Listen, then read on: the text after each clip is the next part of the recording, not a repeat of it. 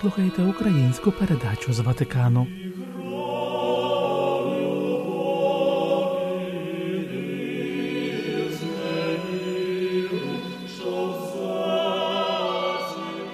Продовжуємо роздумувати над життям святого священомученика Єсафата. Іншим вчителем та другом майбутнього святого став молодий випускник богослов'я Йосип Велямин Руцький. Варто коротко окреслити історію його життя до зустрічі з Іваном Кунцевичем, адже його особа стала важливою не лише для святого Єсафата, але для всієї церкви. Народився майбутній митрополит у селі Рута недалеко Новгородка на території сучасної Білорусі. У 1574 році був охрещений місцевим священником східного обряду, отримавши ім'я Іван. Батьки Велямина були православними, але згодом перейшли на кальвінізм, різновид протестантизму, який був поширений у середовищі шляхти. Дитинство та юнацькі роки Руцький провів у навчанні і подорожах по Європі. Найперше завершив навчання у кальвіністській школі у Вільно, а згодом у 1590 році відправився до Карлового університету в Празі. Там Іван Руцький товаришував із багатьма студентами родом сучасної території України, Білорусі, Польщі, які були захоплені ідеями протестантизму. Проте, навчаючи ще у вільнюській школі, молодий Іван часто відвідував храм отців єзуїтів, слухаючи їх проповіді. Ще, мабуть, там Божа ласка зворушила благородного юнака, який невтомно шукав правди. А вже у Празі Іван познайомився з отцем єзуїтом Красляком. Під його мудрим керівництвом 18-річний юнак зробив свій релігійний вибір. Він склав католицьке визнання віри. Завдяки підтримці отців єзуїтів Іван мав змогу навчатися у Вартбурзькому університеті в Західній Німеччині, де отримав ступінь доктора філософії. В цей час у нього помирає батько. А мати, довідавшись про перехід свого сина у католицизм, закликала Івана повертатися додому, погрожуючи позбавити його матеріальних ресурсів. Хоч Іван і залишився у скрутному матеріальному становищі, але додому не повернувся. Отець Бокса, провінціал Литовської провінції отців єзуїтів, порадив йому виїхати до Риму на студії з богослов'я у грецьку колегію святого Атаназія. Руцький радо послухав поради і, маючи від провінціала вірчі грамоти, пішки вирушив до вічного міста. Його навчання проходило на високому рівні. Молодий хлопець з усією відданістю поринав у науку, читаючи також твори отців церкви та вправляючись у теології. Варто зазначити, що грецька колегія була заснована 1577 року папою Григорієм XII для підготовки місіонерів, котрі працювали б на землях православних народів Сходу з метою навернення їх до церковної єдності з Римом. Оскільки апостольська столиця не мала наміру порушувати на цих землях східного обряду і місцевої церковної традиції, вихованці колегії присягали, що приймуть східний обряд і не покинуть його аж до смерті. Проте Руцький не мав наміру змінювати обряд, оскільки лише декількома роками раніше перейшов з кальвінізму до католицизму в латинському обряді. Однак в часі студій до Івана приїхав його опікун, отець Бокса, з яким він відправився на аудієнцію до папи Клемента VIII, який нещодавно прийняв духовенство та вірних Руської церкви в єдність католицькою.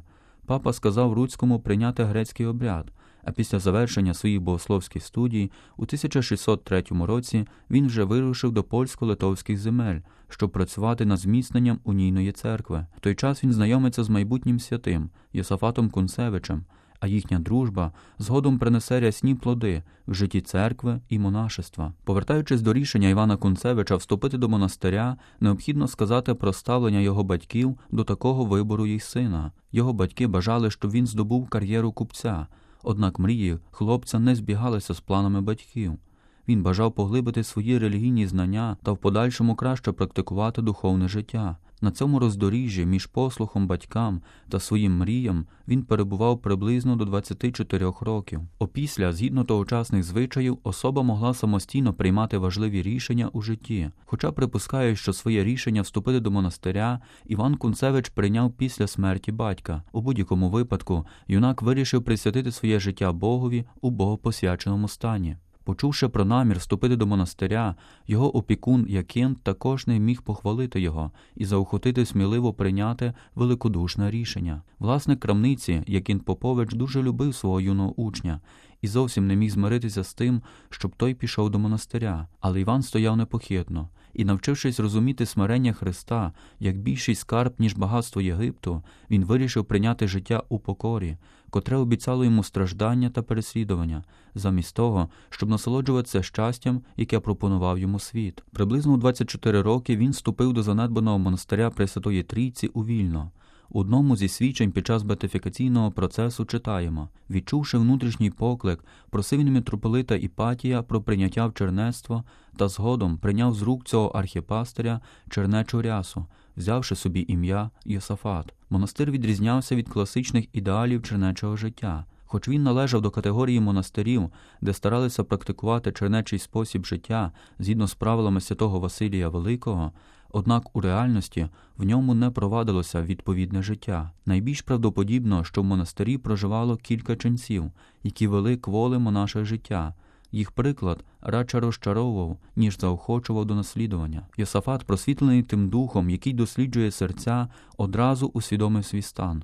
Він знав, що немає нікого, кому б він міг довірити початковий етап своєї посвяти. Однак, як розповідав отець Геннадій Хмельницький, Йосафат сказав йому, що у війні він найперше звернувся до Господа Бога, благаючи, щоб вказав шлях, яким йому слід іти.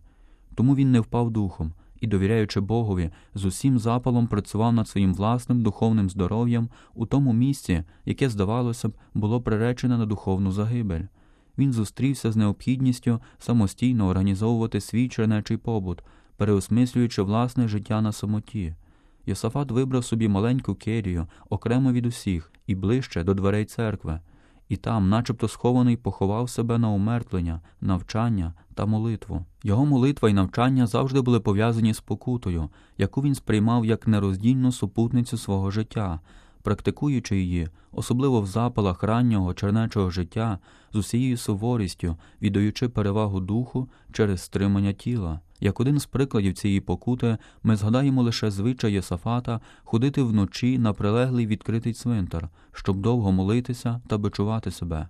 Він практикував це і взимку, коли стихія лютувала найбільше, або коли земля була вкрита льодом. Накрившись лише довгою веретою, з непокритою головою та босими ногами, він продовжував свою молитву, весь заціпенілий, часто підданий лютій негоді та проливним дощам, легше уявити, ніж описати його стан.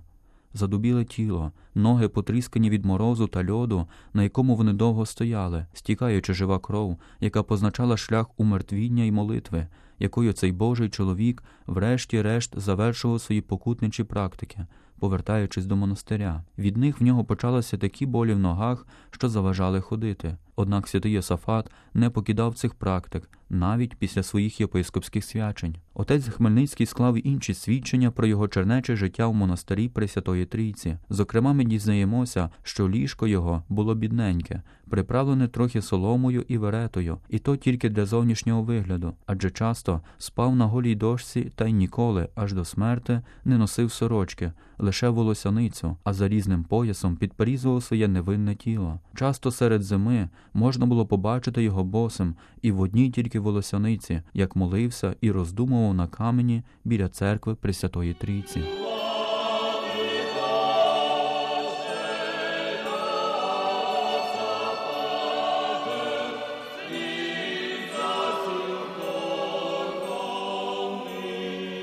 Ви слухали українську передачу Радіо Ватикану. Слава Ісусу Христу, Лаудетор Єсус Христос.